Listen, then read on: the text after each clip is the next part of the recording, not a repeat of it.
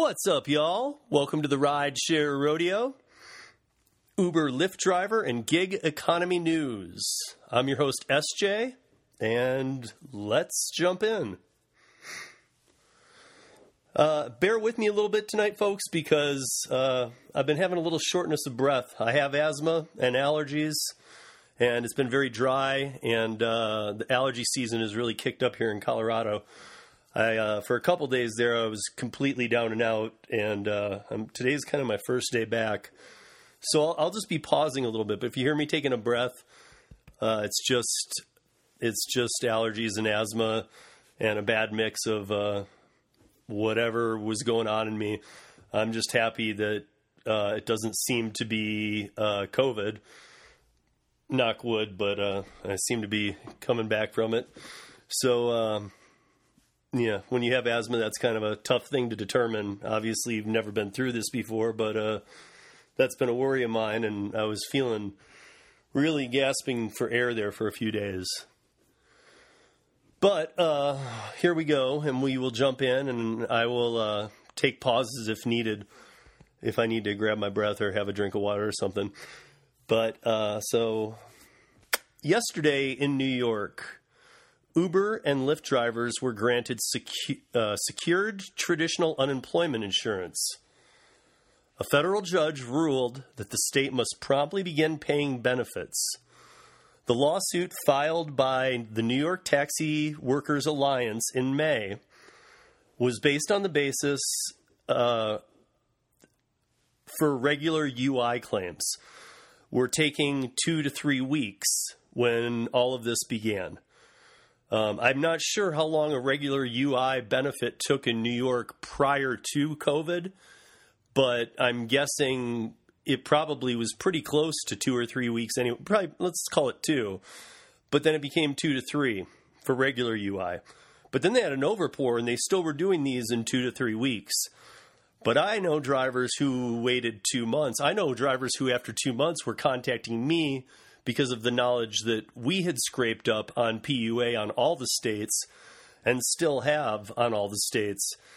Um, who were contacting me saying that you know they had had correspondence, but that had that had levied off. They had contacted via phone, via email, tried all these things, and nothing was working. So that was one of the states where, when I was helping people with PUA here in the beginning, um, I was even hitting a lot of brick walls. I mean, just kind of no answers, and it really made no sense at all. Like, why are these people? Why have they? Why did they talk to somebody five weeks in, and that person said, "Yep, we've got you. You're going to get that payment next week." And then it was four weeks later, and then they were given a phone number and email in case they didn't get it that next week. They followed up with that, and nada. Nobody would return the call, or else they'd get a lower level employee who couldn't get into those records that the person had told them they had, that were left on their file. And so basically they were feeling like this is never I'm never going to see this. And it took about 2 months. So um yeah, so like I said the New York Taxi Workers Alliance uh had had filed this and a federal judge ruled that they are to be paid traditional unemployment insurance. I didn't really see exactly how this will follow up with Uber and Lyft. Um, to me, it sounds very familiar to uh, AB5, except for it's not going after the minimum wage or really the wage at all. But by saying the unemployment, it sounds like steps in that direction because uh, if Uber and Lyft is going to have to pay in as employees, unless there's some other deal that they can do this, I mean, if they're going to be having to pay in as employees on these people, it's going to be interesting because I know that this was not based on pay. This was simply based on that they should receive unemployment insurance by the state, not PUA, but UI. So that is a story we will be following because obviously there's a lot more to this and I need to find that. But this happened yesterday and the federal ruling happened yesterday and it it happened. It's in effect. Um, oh, this is good. Uber. Uh, this was really kind of an odd story to me. So, hmm. Uber is deducting uh, millions of dollars from driver wages for airport tickets uh, that cannot be appealed, which is very strange because um, it's you know it's not it's not this, but you know that innocent until proven guilty, or you have to you know the right to appeal or all that. That's basically stripped away without any kind of voting or anything. So what's been happening, or at least we, what we know has happened at the San Francisco airport um, and others, but the examples that I know of, the two, are both from San Francisco. Is and they're both the same situation. Both in both cases that I'm referring to here, the drivers were given citations for when they pulled around from the staging lot to pick up their passengers. They were waiting for the passengers and they were within the given wait time. So there they were after the staging lot where they should be to pick up the passengers. Police officers would come are coming behind the rideshare cars writing down the license plate, the information on the car, uh, finding out its rideshare, and writing the t- or not writing a ticket. They're not writing a ticket to you, the driver, but they're they're somehow writing these tickets and mailing them directly to Uber. And so you, the driver, won't even see the ticket come in the mail. The officer may not even approach you so you may think, oh gosh, there's a cop behind me and it looks like he's writing a ticket for me being here. Um, but then he might just pull away and you're like, oh, okay, he didn't write that ticket. Great. Um, and you might have even said, hey, listen, I still got a minute and a half left to pick up my passengers, so I'm within my time. But they might just pull away and then you might see a $100 deduction from your pay on the Uber platform when you decide to cash out or wait till the end of the week, auto cash out. So, what's happening is that they are now writing some sort of ticket or not. I don't know how they're doing this, so I don't want to get into that part of it.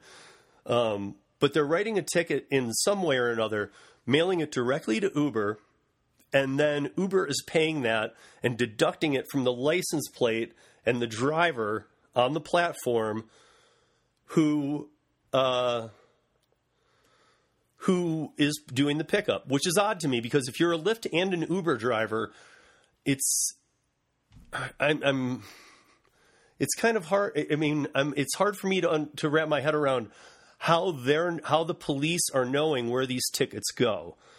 I mean, if you have a Lyft and an, an Uber sticker on you, you're waiting for a passenger. The police officer writes a ticket, pulls away uh, they must just be sending it to both Uber and Lyft, and whichever shows you on the platform at that time at the airport doing a pickup um, is paying the ticket. I, I really don't know. Again, another story where too many pieces are missing. So when I tell you these stories about that I'm going to follow up on, um, many of them, if you go back through the podcast, you'll see I have followed up on.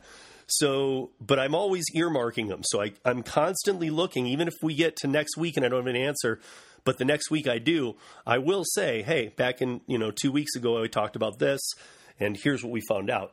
Or next week, I could say, here's what we found out about what I said last week.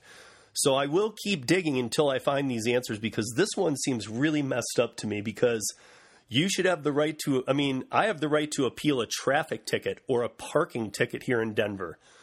And no matter what city you live in, in the United States at least, I can't speak for the world, you have that same right.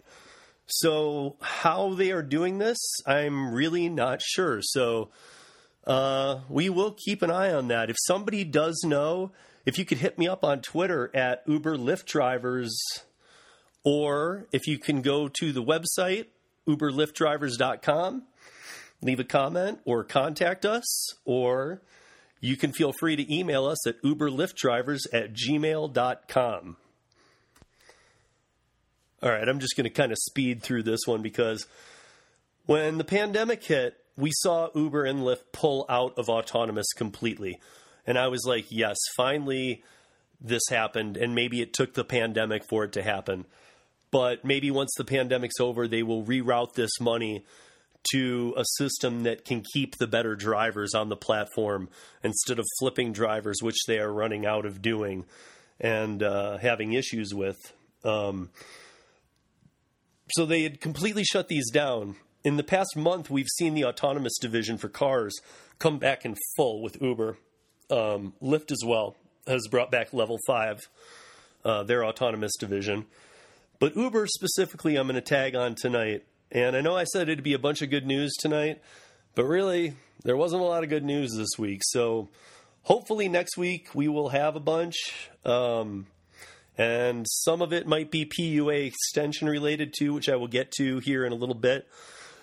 But um, Uber not only is doing the autonomous division again, they have fully committed again to uh, UAM, which is Urban Air Mobility, or um, eVTOL, which is Electric Vertical Takeoff and Landing.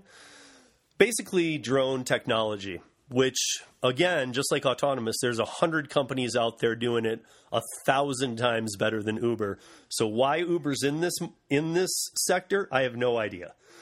Um, I know that before they were public, uh, this was probably a great thing for them to be able to show their investors because before you're public, investors have to go by hearsay of what you, the company, says, or they kind of have to see it in the news. So we would see VTOL stuff be like in the news in the over the past like four or five years. Um, we would see it come up, and we would see oh Uber's in VTOL, and it'd be all over the news, and then it would disappear after a couple months completely. So I think it was just kind of to keep investors interested. But the problem here lies with when they pulled the autonomous division and stopped the eVTOL or UAM technology. Uh, I really was hoping that out of this pandemic, they were going to realize the worth of drivers. And I know many of you out there are shaking your head, going, "Come on, Steve, you you know better. They're not going to care about us drivers." Well, I really thought they would because they've run through the it's easy to attain driver's stage. In fact, in my market alone, I know I have seen a lot of texts been coming through and emails been coming through to me um, saying that you know, you can earn this for three rides in a row. You can earn this with Lyft, this, this, this. They brought back all kinds of incentives, and they're big money incentives in the Denver market right now because they don't have enough drivers on the platform, and they are having a lot of trouble bringing people onto the platform. This is not.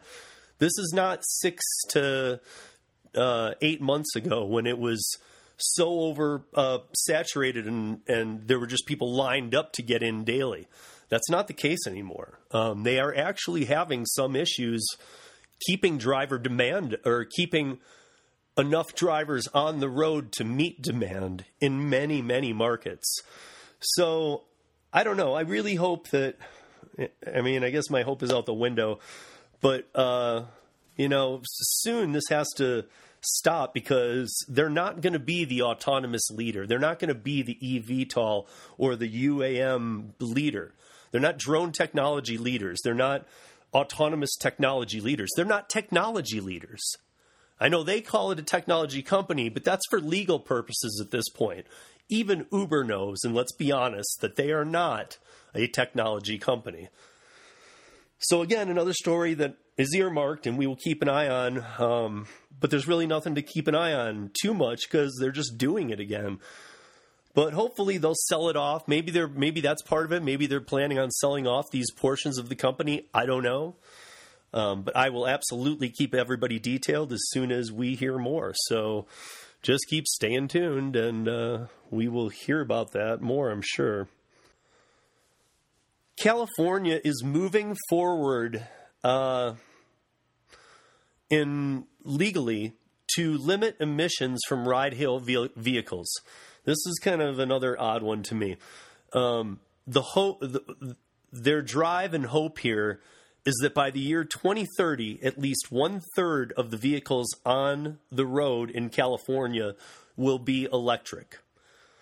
Now, I don't know about you guys, but to me, it seems like this goal should be by 2022 or 2023 if they're really serious about this because I'm not saying that in 2030 the world will have ended, but in 2030, will there be a need to, in 10 years, will there be the biggest need to reduce emissions of rideshare vehicles by a third only?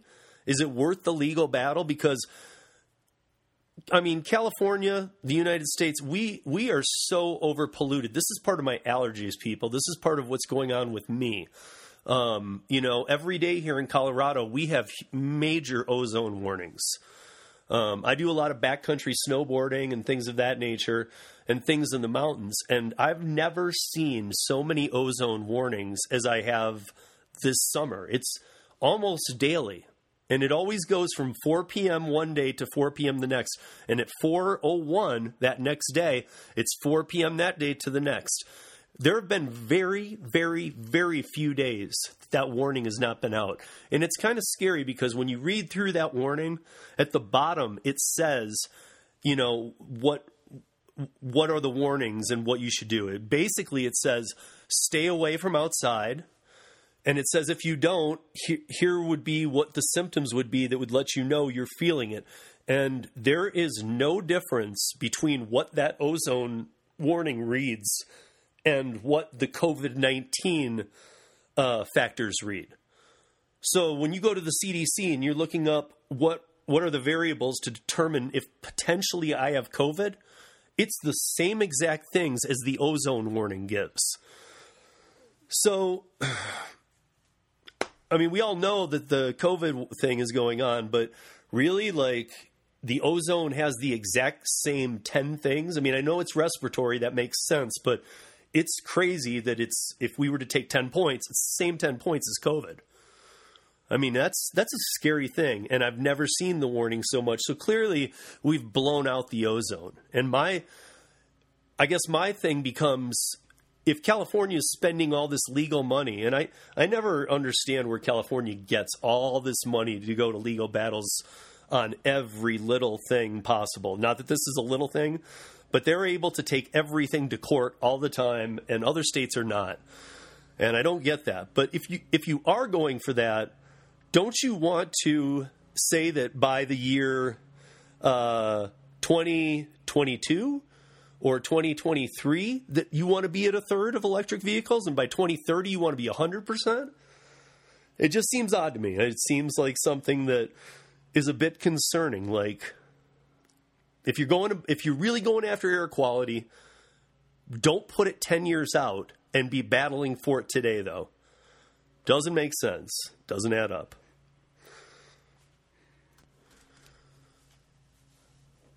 Okay, just a few days ago in San Diego, a 70 year old um, wife and mother had been driving for Uber and Lyft. Um, not since COVID started exactly, but has been driving for them the, for the past month or so uh, in the COVID scenario. Her name is uh, Billy Sue uh, uh, Matt Matz. I can't really pronounce the last name. I'm sorry. Uh, sorry about that.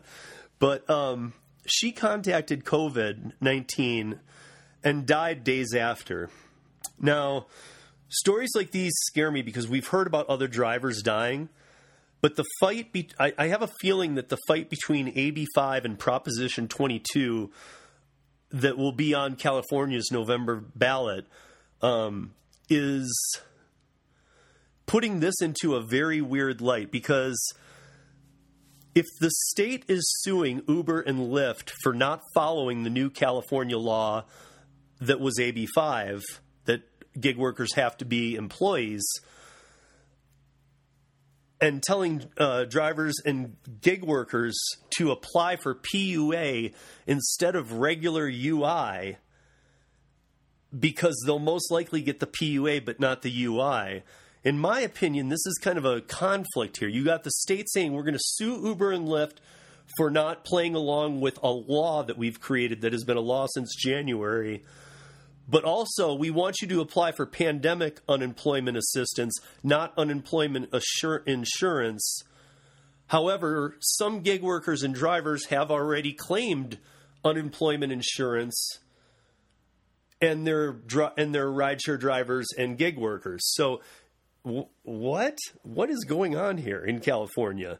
I mean, it seems to me like just like the other thing we were talking about last week, um, how letting the drivers set their own rates is going to be used in court. I feel like this is going to be a very strong position on the pro side of Proposition 22 to defeat AB5 because they're going to come back and say, well, the state is suing us for not not making all of our drivers employees in January, but the state is also telling all of the gig workers and rideshare drivers to apply for PUA instead of unemployment insurance because they'll get the PUA and they're not sure about the unemployment.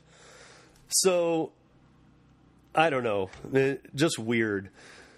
Um, but anyway, so last week we were talking about getting PPE from these companies. Now, a lot of drivers are getting really hell bent on the PPE situation that you know that they need to uh, they need the PPE to stay safe, but they're not getting it for free, and they're not getting it at all. But then Lyft opens up a store online where Lyft is making a profit from selling PPE to Lyft drivers through the Lyft store.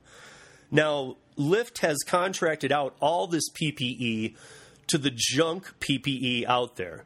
So I can go get masks, hand sanitizers, uh, all that stuff that the that I might need for PPE at my store, name brand, for less than I can get it at the Lyft store. Lyft is not providing it to drivers for free. And in fact, they opened up a store to turn a profit on what they're paying nickels and dimes for. So, again, not, they're not only not taking care of the drivers, they're kind of throwing us under the bus again. And I think that they should be, I think this Lyft store should have to shut down. I think this is a conflict of interest, and I think it's a complete abuse of drivers. So, um, you know, I don't know. Maybe we could get something going with that. Uh, I actually want to talk to David about that a little bit um, because it, he's good. He's good with that kind of stuff too, and maybe we could get something going to get something signed here that Lyft should not be able to ha- be able to have a store. It's a conflict of interest, and it's putting drivers in a horrible position. Um, so if your city is still out of PPE, you're kind of going to be forced into buying from from the Lyft store because not everybody can buy from the Lyft store. You have to have a a driver log in with Lyft like I do, so I can go by there. But you know, my neighbor across the street who maybe uses Lyft as a passenger cannot just go, or anybody can't just go to the Lyft store and buy their PPE. Only we drivers can, and we still are paying a huge marked up price. In my book, totally bunk, total fail, needs to change. Moving forward, as Peter Griffin would say from Family Guy, you know what really grinds my gears? Okay. Uber Lyft has updated the user agreements for both drivers and riders, requiring both riders and drivers wear masks at all times. Drivers are asked multiple times during the day to pull over and take a selfie before they can accept another ride, which proves they are wearing a mask, at least at that time. Um, I know there was big talk and no show about how they were going to have a constant video going, and if you took it off, they were going to be able to close you down. But that never happened. We knew, and I called that one right out of the gate. I said, nope, that will never happen. That's actually technology, and Uber and Lyft don't possess technology, so that can't happen. Um, Plus, I was a, I was fearful that that would be in you know uh, a breach of uh, rights if the on the passenger side if they were running video constant. Even though we do on our dash cams, if somebody was monitoring from Lyft, that might require a whole overhaul of how the platform was run. but let's move forward with this. So we're all required to wear masks. Drivers are asked to pull over, make sure they're wearing masks. Passengers are not required ever to do anything about wearing a mask. You know, like if they summon a car or say, I need a, I request a car to here, I need a car right now, it, you know, it's not saying, you know, take a selfie with your mask on. Which, even though it would only prove that they have a mask with them and they can put it on, they should, because that would take a lot of the first initial pro, uh, issue with drivers out of the driver's hands because drivers are facing many passengers in a couple of different scenarios here. So passengers are not only not required to do anything about wearing a mask, many passengers are coming up to car to their cars getting in without a mask and the driver's having to say, "Hey, if you don't have a mask, I can't give you a ride. That's in the user agreement that you agreed to." And a lot of passengers are abusing this, but some probably don't know as well because they probably just updated their app and in that update it said you agree to all this blah blah blah blah blah. They didn't they didn't read it.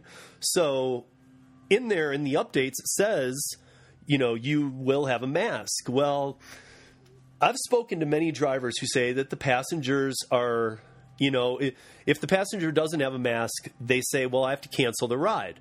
Or if the passenger uh, um, does have a mask on and gets in the car and the ride starts and they start going, that, you know, a few minutes into the ride, the passenger takes the, the mask off. Uh, this has caused many problems, as you can imagine, because, you know, I know drivers who, you know, what do you do once you've taken on the ride? They had a mask and now they're making a phone call and they take the mask off to make the phone call. What do you do? So I'm going to use an example that happened a few days ago while a driver was picking up a passenger um, from a hotel headed to Kennedy Airport. So the driver pulled up, noticed the woman did not have a mask on. The driver asked the woman to please put a mask on. Um, the woman ref- the woman refused, and the driver asked her to exit the vehicle because Lyft requires both driver and passenger to wear masks. Um, he canceled the ride, so that was on him. She did no charge to her. Uh, she and she got livid, took a whole thing of orange juice and threw it all over his back seat. So now the ride's canceled. He has to turn off the platform. He's back there cleaning the car, and um, as he was cleaning, as he was cleaning his car, the woman returned and began attacking. Um, she cursed at him over and over and over. She was holding her phone in his face, saying, "You know, you're supposed to take me. Why'd you cancel? All this stuff." And then she spit numerous times on his face. Now he was I've, I've talked to a couple people on this. I've read a bunch of articles. As I understand it, he was kind of coming out of the back seat as he was as she's doing this, and she's spitting on him, and and she did it like three or four times. And on whatever the last time was, if it was three or four, he threw his hand up to kind of like back himself away. It was not an, a, an act of aggression. And there were actually witnesses there to state it was not an act of aggression. And the dash cam caught most of him to show that it was not an act of aggression. And I need to point this out specifically because this could be taken the wrong way immediately when I move to the next part. Um, so after she did this, he kind of threw up his hand and accidentally um, just touched her face. I mean, like it was her chin. There was no push. It was no. She didn't fall. Nothing. Just barely touched her face. But it was more of a a throwing up her hands in a his his hands in a protective way to say, "Hey, back off, lady, you psycho! What are you doing?" Um, or whatever he might have been saying. I'm sure there were a lot of swears. So after this happened, she she was still swearing and trying to walk away, and he said, "No." He said, "I'm calling the police." He called the police. Okay, he called the police to the scene. When the police arrived they arrested the driver.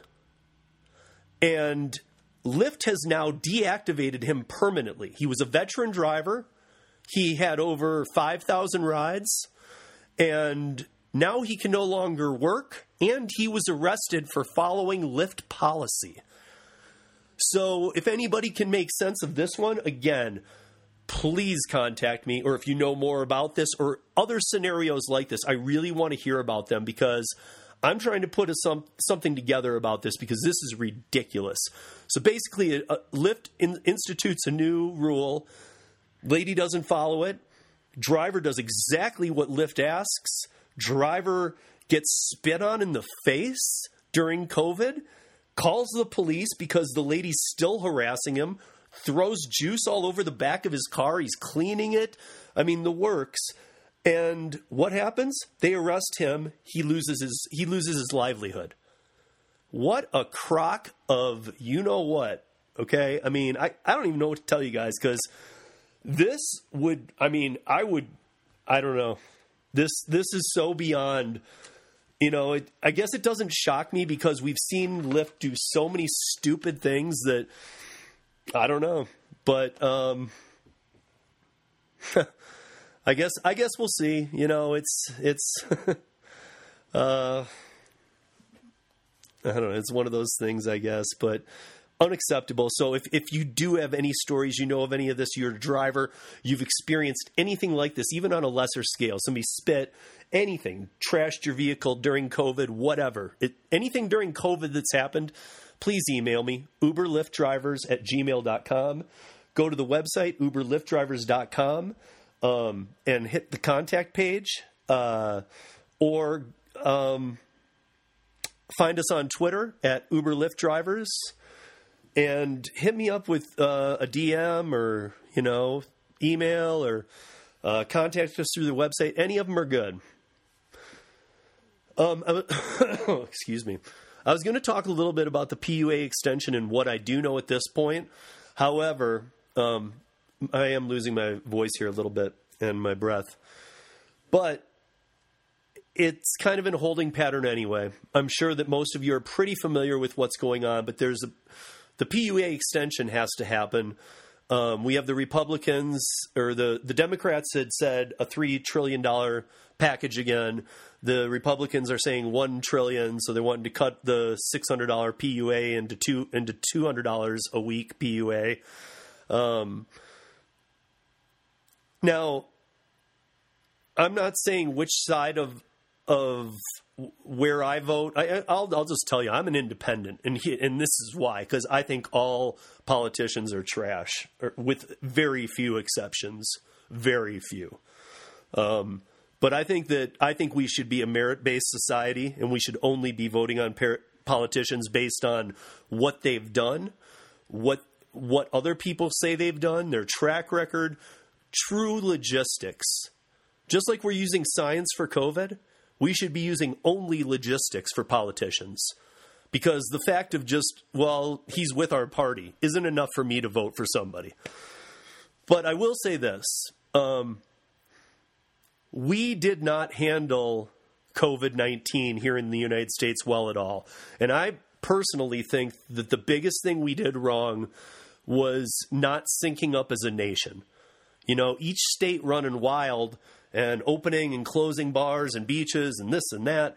And I'm not saying what was right or wrong. I'm just saying we needed to do it orderly. It needed to be um, fluent. It needed to be okay. We're we're in this phase, so all the states right now are going to be this, and uh, you know when we move to the next one, the beaches can open, then the bars. Here in Colorado, we've had the beaches open many times, and or the beaches, sorry, the bars, and uh, then close again. But so yeah, I mean, our governor, I voted for him. Um, he seems to be really way too back and forth. We've never really been on a good trend here in Colorado. It's been, you know, we're on. We've been uptick when you look at any of the any news maps. So I know none of us really like to go by any news specifically, or most of us but any news map has always shown Colorado on the uptick. You know, it's it hasn't been a slam like California, New York, or Florida, but we've always been on the uptick. We have not plateaued even for a little bit here or there. So we've opened bars too soon. We've let people out, and, we, and then we've caused huge problems. We've had the, um, we've had the, uh, you know, after George Floyd, we had the demonstrations, we had the uh, riots. We've had other uh, demonstrations about an Aurora situation with police that happened last year. So there's been a lot of people gathered which has really put it out there. Plus, we have different areas of Denver like Aurora, Littleton, Lakewood. And it's really interesting to see because if you go to Lakewood or Littleton right now, not one person wears a mask. But in Park Hill or Stapleton or downtown, every single person wears a mask. And yet the rate of COVID is the same all over, or last I knew. So, I mean, is it growing because of the areas not with masks? I don't know. But it's even here locally we're not on the same page. But that's because nationally we're not on the same page. And we need to get on the same page no matter what that page is. Even if it's, you know, should we be wearing masks? Should schools open? Should this happen? I think this is a na- national thing. Even if your state isn't peaking right now, this is how other con- the countries that have surpassed us so quickly and have almost conquered COVID and aren't having that real second wave, it's because they did it right in the beginning. They didn't say, well, this part of the country is going to do this, this part of the country is going to do this, this, this, this. They said, our country is doing this. When this is handled, we'll move to this, then this. So we did a horrible job. So I'm going to relate that back to the PUA. I don't see how after stay at home orders, don't stay at home. Wait, you got to go back home and stay at home. After 50% of uh, small businesses closing, um, many permanently will never come back. Um, people's job losses because of those businesses closing, even the ones that may come back that still aren't open. All these factors mean PUA is needed. And I'm not, again, I'm an independent. I, I base all of my decisions on the person. But I will straight up say, no matter how anybody else feels about this, I am not a fan of Mitch McConnell. I mean, I cannot believe that there is a person alive in this country who does not care about people um, at all, has no has no respect for people at all. Um, yes, he wants to see the economy come back. We all do. There's not a person in this country that you would ask, hey, do you want to see the economy come back? That would say, no, not really. I want to see it just crumble and fail. And I want to starve. That just doesn't happen. So, um, hopefully the Democrats get in there and the Republicans get in there and they work out a deal that does work because this the PUA should have been through December in my mind or until things were under control. That's what it should have been in the beginning. However, they made it through July thinking it'll be solved. If it's not in July, we'll fix it. Well, now we have this week and next week, and then all of all of uh, DC goes on uh, session break for a couple weeks. And we can't have that. We, I mean, people. If you remember the beginning of PUA when we were doing, when I was doing all this research, you remember how hard this was to get PUA into the system. I mean, if they're going to change the amounts, they're going to change how this is done. It's going to be another five to seven weeks before you now get another check. It's not going to be a week where you just it it got skipped and then it'll be made up and we're on the same system, which is what needs to happen now because the it, the CARES Act read July 31st, but as I explained last week, it's the last Saturday. So last Saturday, i.e., uh, three days ago, was the last day of PUA. So it's not the 31st. PUA is over. It's done. And it should have been revisited and decided upon before this, even if it was just okay, we're extending it one more month because of the uh, Washington break where everybody goes home. Fine, extend it the month of August and then go back and revisit it for till the end of the year so you have more time or whatever you needed. They didn't do that. So now the PUA is gone and you're going to have what, you know, 15, 20 million people and then more because there won't be any capital circulating in the in in the economy, and more businesses will close, and more things will go wrong, and ridership with uh, rideshare and gig workers who do delivery and shopping and these kind of things, those are going to go back down because people aren't going to have money. This time it's even going to be different. So we're going to be facing that starving situation again for bread.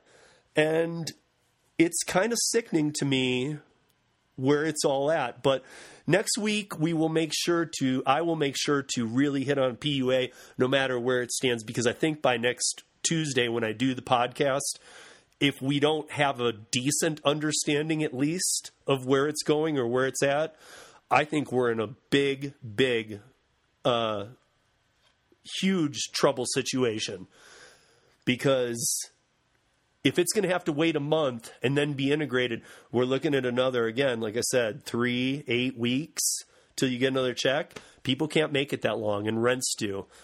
And will the moratorium on rent and evictions be extended in the states that it's available in? Or are people going to start getting evicted by the millions? I mean, this country can't handle millions of more homeless people. And the infection rate. I mean, just down in Texas alone, you know, we're now at what, 5,000 deaths? I mean, that's pretty I mean, and and 4,000 of those are in the last 3 weeks. And you got tropical storms and you got people going to shelters who somebody might have COVID. If, if somebody has COVID, we already saw this in California when they turned uh, rec centers and stuff into temporary shelters for homeless. Everybody was getting COVID. So I don't know. You know, it. I guys, I was really hoping for a good week of sub news, and it just wasn't that week. And I'm suffering some asthma here, so so before I completely lose my voice here, uh, I'm going to move into. Uh, we have an interview, or we have a little uh, segment here with uh, the writer and director of the Rideshare movie, and uh, I'm going to bring that on right now. And uh, afterwards, I'll just come out and do a quick outro, and then we'll see you next week, as always. But make sure to give this a listen, and maybe it'll spark you to want to go check out the Rideshare movie. It's worth it, folks, especially if you're in the gig and rideshare economy. Tremaine, are you there? Yes, I am here. Good, good. So, uh, yeah, I'm glad we got to finally do this. Usually, I have people on and we do a um, a bigger piece, but I really wanted to just kind of a plug the movie because I really liked it, man, and uh, I wanted to get a little insight on uh, a few things. So, um, so a couple things. I, I know you're the director of the rideshare movie, and you wrote it, right? Correct. Yes, wrote it, directed it, uh, produced it, raised the money. So, uh, what janitor on set? yeah. Um, so, what was what? Did you do rideshare for a while? I did actually. Yeah. So, um, you know, I did freelance uh, video production uh, for a long time, um, and this was like, I think it was around 2016 where I got the idea. And like I was kind of hitting a wall with video, freelance video production. You know, I was doing a lot of music videos. I was doing a lot of you know other random little videos and stuff. And uh, uh, I was kind of you know busy. So freelance life is, is you know you're really busy one month and you'll get a lot of money one month. The next month maybe you won't get anything. You know, so um, kind of something is more consistent. I started doing uh, rideshare. I started doing Uber uh, I would do Uber on the weekends in LA, and um, it was like right around the time I was about to turn 30, and I'm like, oh man, so I'm about to turn 30, and I've, I've, I've lived in LA for I've lived in LA for about five years at that point, and so I was like, and I haven't made a movie yet. I'm like, well, I need to make a freaking movie, you know, and and then so I'm like, well, you know, what should I make it about? And uh, I've been Ubering and so many different like conversations that I had uh, in the car. I'm like, well, this is like a prime you know, uh, like you know, where I'd be picking up someone at two or three a.m. in this like back alleyway, you know, and it's like, dude, this is prime for a horror movie right here. So uh, that's kind of where I got the idea. I was doing it, and then it also helped writing the movie. I mean, the movie essentially wrote itself. Um, just you know. So Yeah, I mean, yeah, I've, I've been doing rideshare for six. I've been since the pandemic. I have not been, but uh, it's because I have asthma and whatnot. But um, and a kid and all that. So um, I've just been taking some time off here to myself and doing some other things. And I've done production too. I work for, so I understand where you're coming from on that end. I've worked for a laser production company for since the '90s.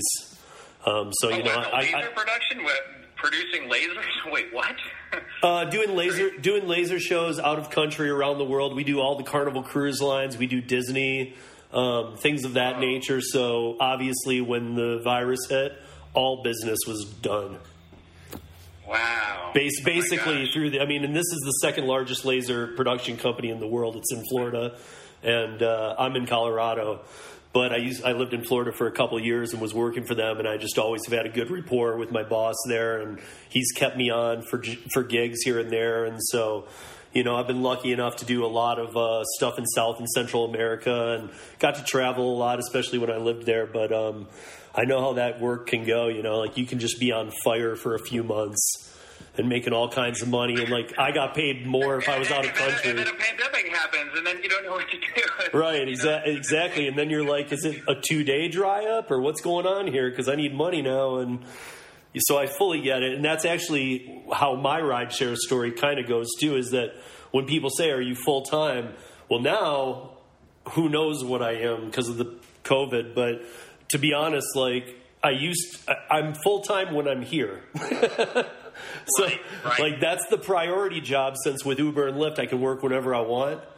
But if he, you know, whenever I can take a gig and it can work around my around my son, and I can work that out with my ex-wife, then we work that out. And I always, you know, I, I've been lucky enough to do, you know, shows with Sade and Elton John, and I've, you know, done raves in the middle of like rainforests, crazy Whoa. stuff. Yeah. So I mean, like we really hard, hard work. I'm sure you're used to it. Hard, hard work, and uh, a lot of travel, and sometimes being out of country for a couple weeks. Which some people are like, "Oh, that's so cool! You get to travel the world." I never got to see any of it.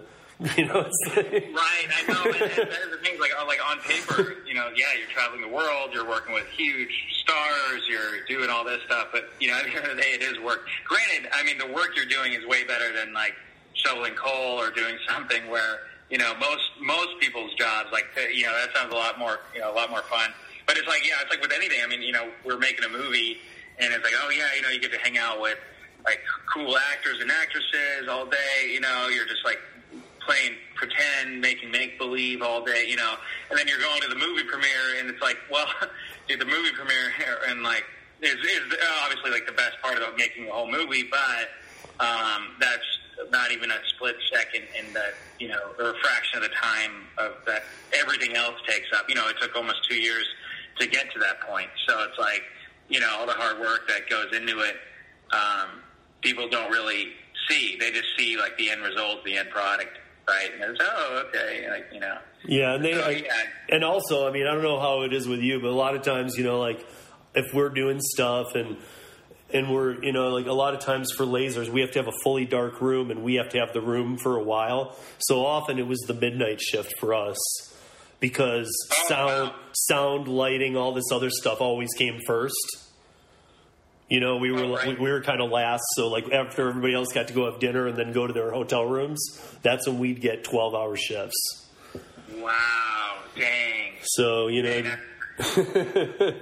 uh, Yeah, and then, yeah, and like our bodies aren't actually built to uh, to be awake at night, you know. So you have to like, you know, yeah. I mean, you can get used to it. We shot the movie at night, so those were pretty much our similar hours, but where we would go, uh, uh, we would go uh, 6 p.m. to 6 a.m. Um, you know, or 7 p.m. to 7 a.m. as it got lighter later. But anyway, yeah, yeah, man, uh, uh, yeah. And then coming off of that, like, what was that like? Uh, you know, when you come off of a big show, right? You- like, Yeah. Sleep for a day or three or. Well, then I'd come back to my little apartment in Miami and not have air conditioning, and it'd be July. Oh, And I've been in, and I had been in Brazil for two weeks, so it was like, you know, like I, I can't sleep. I'm off time. Everything was wrong. Super humid, super humid out there. I, don't know, I haven't been to Miami, but yeah, Yeah. It humid? Like? Yeah, oh yeah, and it's just I mean without air conditioning, we had one swamp cooler. Why don't you guys have air conditioning? Is, it- is it like? Well, we were Like, we uh, you know me and another guy had moved down there, and we were living on the beach, and just kind of we had one room that had a swamp cooler, so we'd kind of Okay. we'd kind of hover in that one room. you know, it was. Um, but yeah, anyway, back to the. So I I know that when we first communicated, you were at uh, you your goal was to hit um, a million views on YouTube, and I I think I first at first told you I was like I want to watch it on Prime because it's, it's I get a better quality on my TV, and I know you were shooting for that, so I ended up watching it on YouTube, and I actually have seen quite a lot of growth in your uh, nu- numbers here. I was even look. I looked today. You know, actually, but actually, you know what's really crazy? Yeah, like I, actually, I'm celebrating something. We literally just hit as we're talking. I don't know the views. Like the views, I get. I get the views. I get the kind of an insider look on the Right, views. you get the Like, actual you know, like- analytics, yeah. Yeah. But bottom line is, dude, we hit. We just hit. Literally, just hit 100,000 views on RideShare. Cool. I was just, I was just going to ask you, man, because I saw I saw fifty five thousand a few weeks back, and then I saw sixty one, um, and then I saw when I went on today just to kind of uh, jot a couple things down. I saw ninety nine, and I was like, wow, I wonder because I know exactly what you're talking about with the analytics. I was like, I wonder how close to hundred it actually is. Dude, to be honest, man, like I've been refreshing like every five minutes. Like, and it finally hit, man. Right now, uh, actually, let me pull it up a second. Um, yeah, let, let me see. So it, it's got. Yeah. So okay. So on on the page, what people will see is ninety nine thousand nine hundred and nineteen views. Um, Right. But in my in in my uh, video performance analytics right here, um, it says one hundred thousand seven hundred and sixty four views. Crazy. So- Congratulations. So you're Yeah. you're one you're ten percent of the way, man. Dude, I am, man. I am. You know what's really crazy, dude? What's super crazy is that is that forty thousand of those views um, came in the past uh, four days. So are you, are you getting world? You're obviously getting worldwide views too. Yeah, yeah, we're getting world. We like we, we went from. Um, we, dude, it was crazy because it, it took thirty. It took thirty days to get to a thousand views, or maybe even more. Actually, maybe sixty days to get to like one thousand views. And like nothing's more painful than like I'm sharing a movie and it has like a hundred views, and it's like, oh man, you know. Yeah. It was like slowly growing. Yeah, and and uh, but then it hit like a bit of a spike and it got to like ten thousand pretty quick, and then it like kind of lulled out for a bit. Anyway, uh, yeah, dude, it was at, it was at like fifty, yeah, like fifty thousand or sixty thousand like a week ago, and now it's now it's at hundred k. So I'm I'm pretty stoked, man. I'm like Well, we're gonna help you. We're gonna help you bring that number up even a little bit too, because um, I've been doing UberLyftDrivers.com, the website. It's a news website for gig workers for th- over three years now, three and a half years, and it same as you, man, but a little little longer. Took me a good year to really start getting some real traffic, and now three and a half years in, we get crazy traffic. So that's why I started the podcast, and it was supposed to start at in the beginning of March, and the and COVID hit, and so I was like, I'm, I'm going to pause this till after this plays out. And then the last week in March, I said, you know what? I'm going to put together. I'm going to start it in April. I'm putting this together. There's no reason this can't start right now. Dude, and it's perfect timing, man. A lot of people are at home. You know, people are you know aren't working or they're working from home, so they're more available. Like, so it's a perfect time for podcasts. Plus, yeah, you have more people listening, sitting around listening. Oh, You I'm, I'm yeah, I'm telling you, the first the so like in eight, we we did the first episode in April, like April 22nd, and it was at, at the end of April. Now we only had one episode, so there wasn't a there wasn't now there's this will be the 15th. We do one every week, but this will be the 15th one, so there's lots to listen to. So that changes the whole dynamic. But we had 32 listens at the end of April. At the end of May, we had almost 700. At the end of June, Wow. at the end of June, we were at like 1700, and right now we're almost at 3000.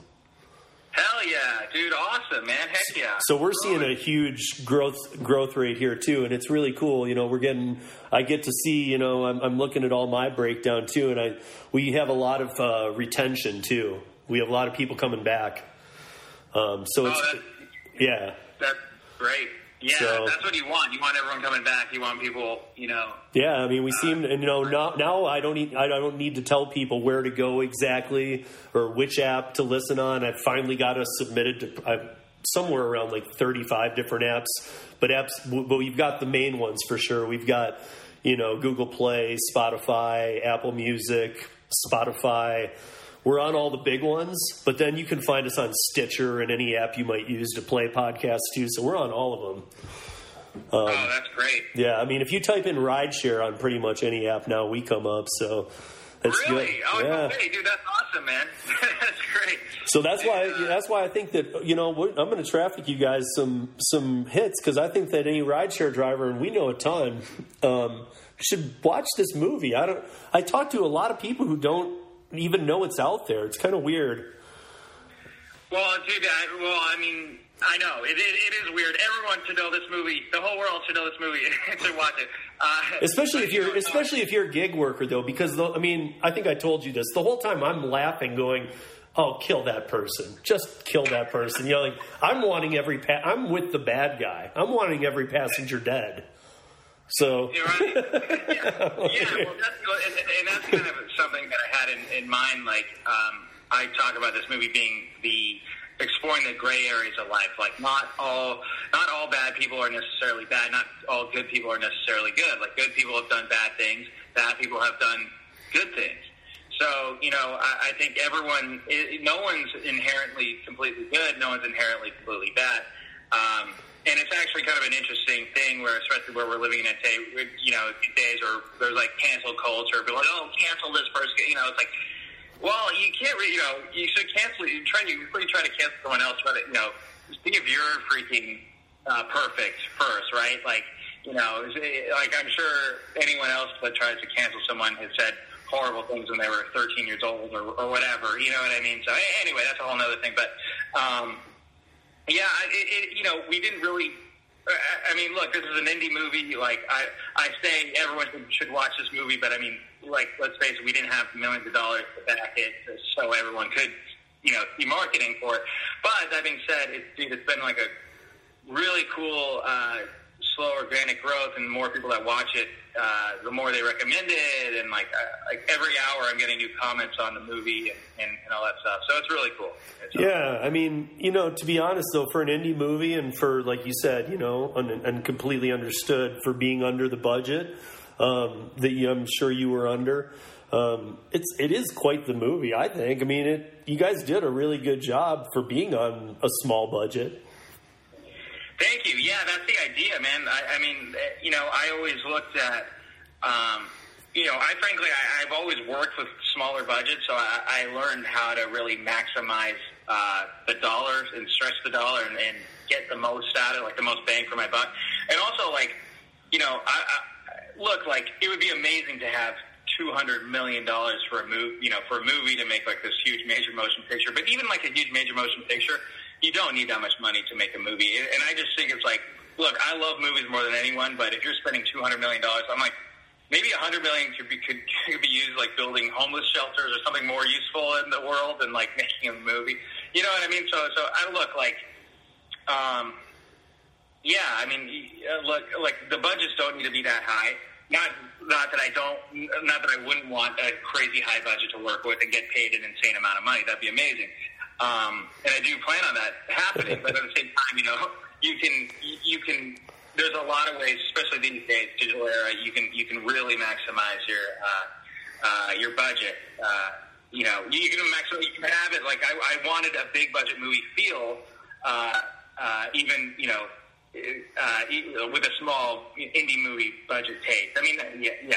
So, um, I, I thought it was. I thought I, I thought it was great, and I lo- and I love the way how there's no slow intro to it. How it just jumps into that first ride. yes. I mean, from yeah. like the minute you press play, you're in it. Yeah, that's what I, that was the goal. Like I wanted people to feel like you're in this, you're in the back seat already. Like I, I personally hate, I hate opening credits. I, I freaking hate. Sorry, I, I, I, I, no, you're good. You're good. I, I, okay, okay. Well, uh, I freaking hate opening credits, or uh, like unless it's like a, a fancy like James Bond type thing. You know what I mean? Where there's like you know the James Bond formula, where there's an intense action opener, right? And then there's like this, you know, minute, two minutes. Right, right, right. Cool, you know, cool visuals. Cool right, where you have a five a five minute opening scene where a huge budget a portion of your budget went to. And then an opening, yeah, I get it. Yeah.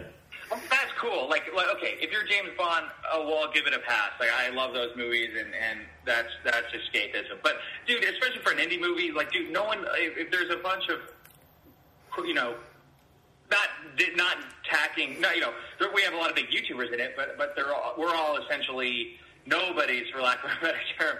You know, we're all indie indie movie creators, so it's like I'm not going to, you know, it's not like we have, you know, Arnold Schwarzenegger's name put out. But, but even if you had Arnold Schwarzenegger, you wouldn't have to put his name up in the front. So I just don't, I don't agree with the whole opening credits or long credits. Is like, let's just jump into the movie, you know, let's have that opening scene, have the title, and then keep the movie going. And then at the end, we can show them all the credits and people can read the credits, you know, afterwards and they can, you know, um, I, I think a lot of like a lot of first time filmmakers or a lot of filmmakers, they get too wrapped up in, that oh I get to see my name in the opening credits. no one's gonna your freaking name. No one cares.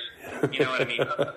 Unless you are that person, right? Like a lot of people get, you know, you know, they like seeing their name or whatever, which you know, which is cool. But you can have that at the end, right? You sure. can have it at the end, and like, okay. People last this whole long. They like the movie. Now look at oh, who made this movie? Who's in this movie? Who played these characters? That's a cool part, you know, uh, to to look at and, and make that an enjoyable experience. Right, and if you're watching it through YouTube, all you got to do is just push the arrow down because they're all you've listed them all right there in your credits. Yeah, listed them all, linked them all. So, yeah, you know, so, so. Like, yeah, yeah. So got everyone's Instagrams and or YouTube channels or, or whatever. So um, that's the beauty of YouTube. I mean, you know, and it's easy to share a YouTube link and and it opens up to the world. So like Amazon Prime though is is really cool and it's like the more prestigious, I guess. Way you know but uh, yeah, but to uh, listeners out there, don't do that. Listen, watch it on YouTube. He, he needs he's going for a million. So yeah, yeah, yeah, I appreciate that. Yeah, and share it with your friends too. Share it with them all. Say, say, listen to this guy uh, talk about it. So yeah, I, I think we're gonna get there, dude. I, I honestly do. I, oh, I, I know you will. I, I mean, you, it's. I think. Am I right? It's four. It's what four months out.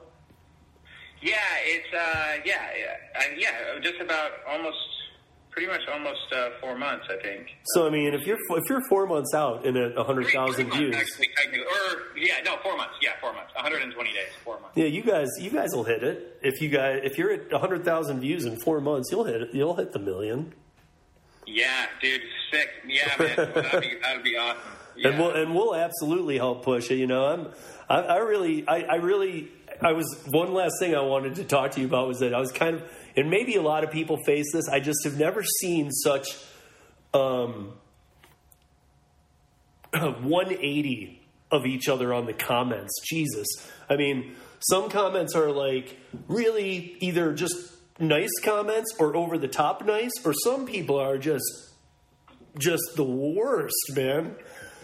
I mean, I've, I've, i saw some just, and I, I, I, see how you roll with the bad comments, and I love it. You know, you do it, you do it with, you do it with, uh, you do it like a professional, and I really, I love that because it's, it's, it's got to be tough, man. When some of those people are like, "What a piece of crap," and then other people are like, "Dude, you know, this, that was great," you know, or you know, I loved it, and and I'm sure that's how it goes for a lot of people. But I just felt like when I was reading yours, like some people were like, I was like, "What do you, what do you mean?" Like that was so. I felt like it was so uncalled for in many comments. Well, I mean that's that's the that's the internet, man. I mean that's, that's the way it works. You know, I, I think that's what uh, you got to roll with the punches. And actually, that means that's actually from from, from everything that I've learned. Uh, it's a good thing. it's a good thing, man. Yeah. It's a really, and, and this is something that like because that'll make that makes people watch it. Right. It makes people watch. it Like eh, we've heard, I've heard everything from like, you know, greatest. Literally, someone put it on the top ten or greatest horror movies of the decade, like in the past ten years. Like, holy crap, that's crazy. And then to, to like zero out of 100 worst movie ever made. Can't even call it a movie. Uh, it must have cost 50 bucks to make, you know. Yeah, you know, like, so I've heard, it, yeah, it, it's complete end, end of the spectrum. I mean, I, I, that's what I like, though. It's like either if you love it, that's awesome. If you hate it, that's awesome too, because uh, Yeah, because- getting, because that'll get that'll get the haters to watch it. yeah, right. The people who like are like it can't it can't be that bad. I want to watch it. like, right. Yeah, yeah, I know, dude. It's funny. Like I was on, uh, I wasn't on this podcast, but actually, this this this uh, lights, camera, action podcast or some something like that. It's like the whatever, like the like the barstool uh, news or barstool people. I don't know if you saw this this that that video. I have a video of me reacting to listening to this podcast. That's where they said they gave it a zero out of a hundred or, or one out of a hundred. Like three, like uh, three guys gave it like one gave it zero out of a hundred. Another one gave it like one. Another person gave it like maybe three or something like that out of a hundred. They all hated the movie.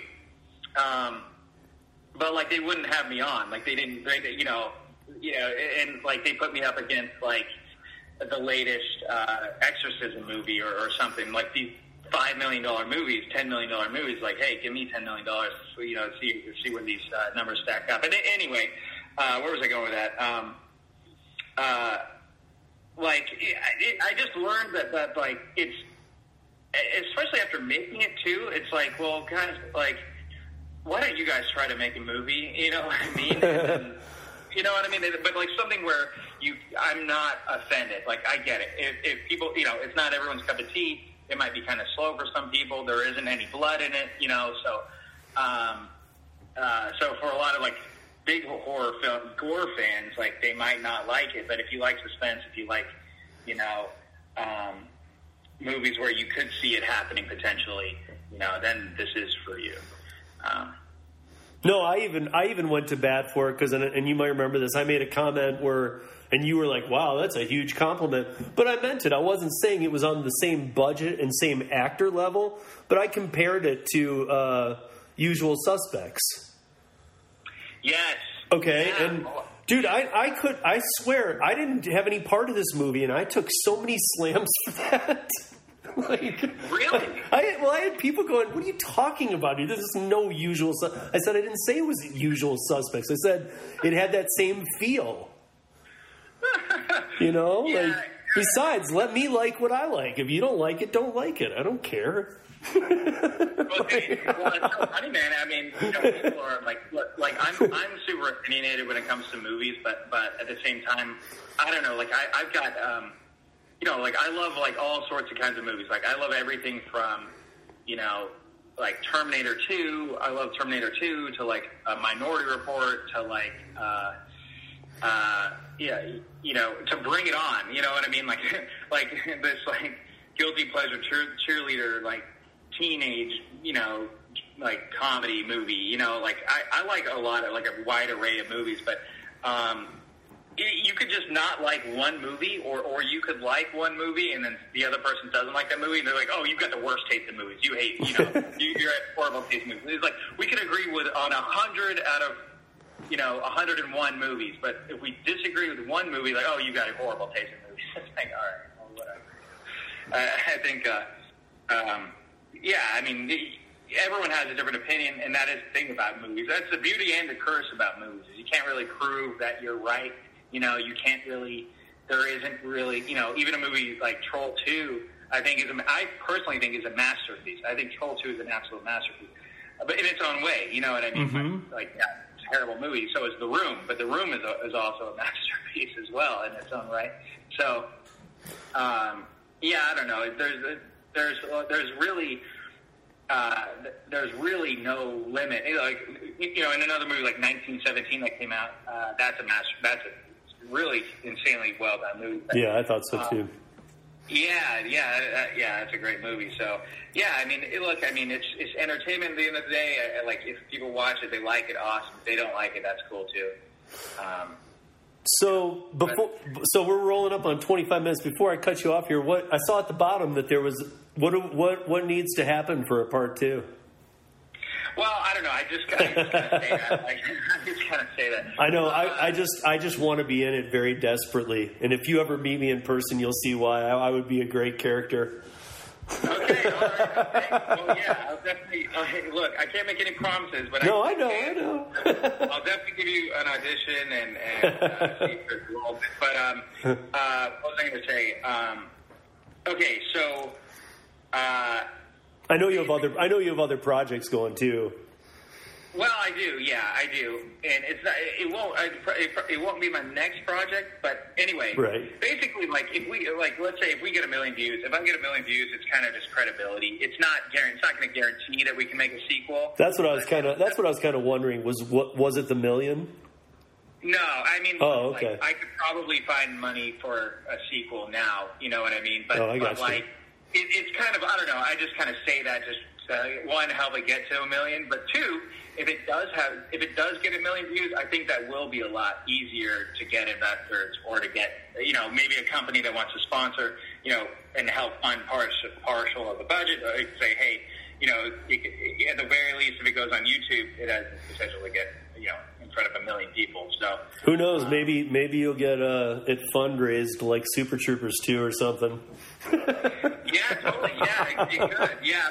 See, well, the thing is, like, Super Troopers, that's a whole nother beast. It's like, you know, uh, you know, that's Super Trooper. I mean, Super Troopers 2, like, you know, that's awesome that, that they did it. I'm not going to say that we're at that at that level. Oh, I know. any- But, but yeah, I mean, I But you know what? In the, at the end of the day, you made a movie. It's out there. It is a movie out there. I mean, it is a movie that is out there. no, I mean, some people, like you said, watched it, absolutely loved it. So I mean, you never know. You never know. Yeah, that's true. That's true. You never know. But I appreciate everyone watching it and responding to it and commenting um, their favorite parts or least favorite parts. So, All right. Well, we'll do we'll do everything we can to plug it for you, and I appreciate you being on the podcast. And uh, let's stay in touch. Awesome, Steve. Yes, let's definitely stay in touch. What can I do to help plug you? Nothing. Nothing. Plug you. No, you can uh, check out the podcast when it uh, launches this evening. Okay, guys, check out the podcast. I'm going to share it. Um, I'm going to share it on my avenues. And Yeah, it's a ri- just just any any podcast app has it. It's Rideshare Rodeo. Okay, Rideshare Rodeo, guys. Check out Rideshare Rodeo. Subscribe to Rideshare Rodeo. Listen to Steve. Yep. man. and uh, yeah, watch Rideshare on YouTube. Type in Rideshare movie, uh, and it's on youtube.com slash Hayhoe Studios, H A Y H O E Studios. And I'll and I'll put my I'll put it in the linear notes as well too with a link. So Awesome, heck yeah, man. so you're we'll we'll get you tagged here. Heck yeah. Well, thank you so much, and I'm so glad I got to celebrate 100,000 views. Yeah, I'm, I'm I'm glad it happened today on the podcast. That's cool, man. Yeah, that was really cool, man. That's a milestone. Congratulations. Yeah, big time. Thank you so much. Yeah. Hey, maybe next time, next time we'll be a million. Yeah, I don't know. Maybe, for sure. Maybe. We'll see. We'll see what When you happens. hit the million, let's get you back on.